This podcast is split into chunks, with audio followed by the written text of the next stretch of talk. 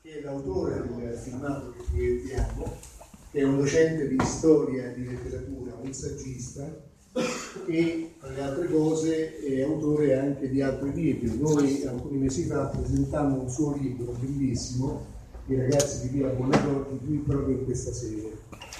Poi è qui con noi Lidia Piccioni, che è una docente di storia contemporanea alla Sapienza ed è un'esperta dei problemi delle società urbane.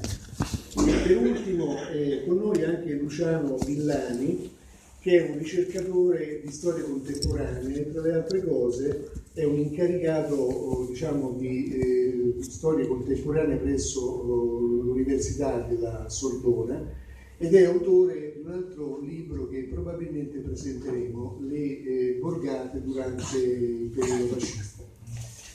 Quindi io direi, se voi siete d'accordo, di iniziare con il filmato, che è cosa un bellissimo filmato, e dopo diciamo, ci saranno gli interventi, degli interventi dei partecipanti e le eventuali questioni poste da voi.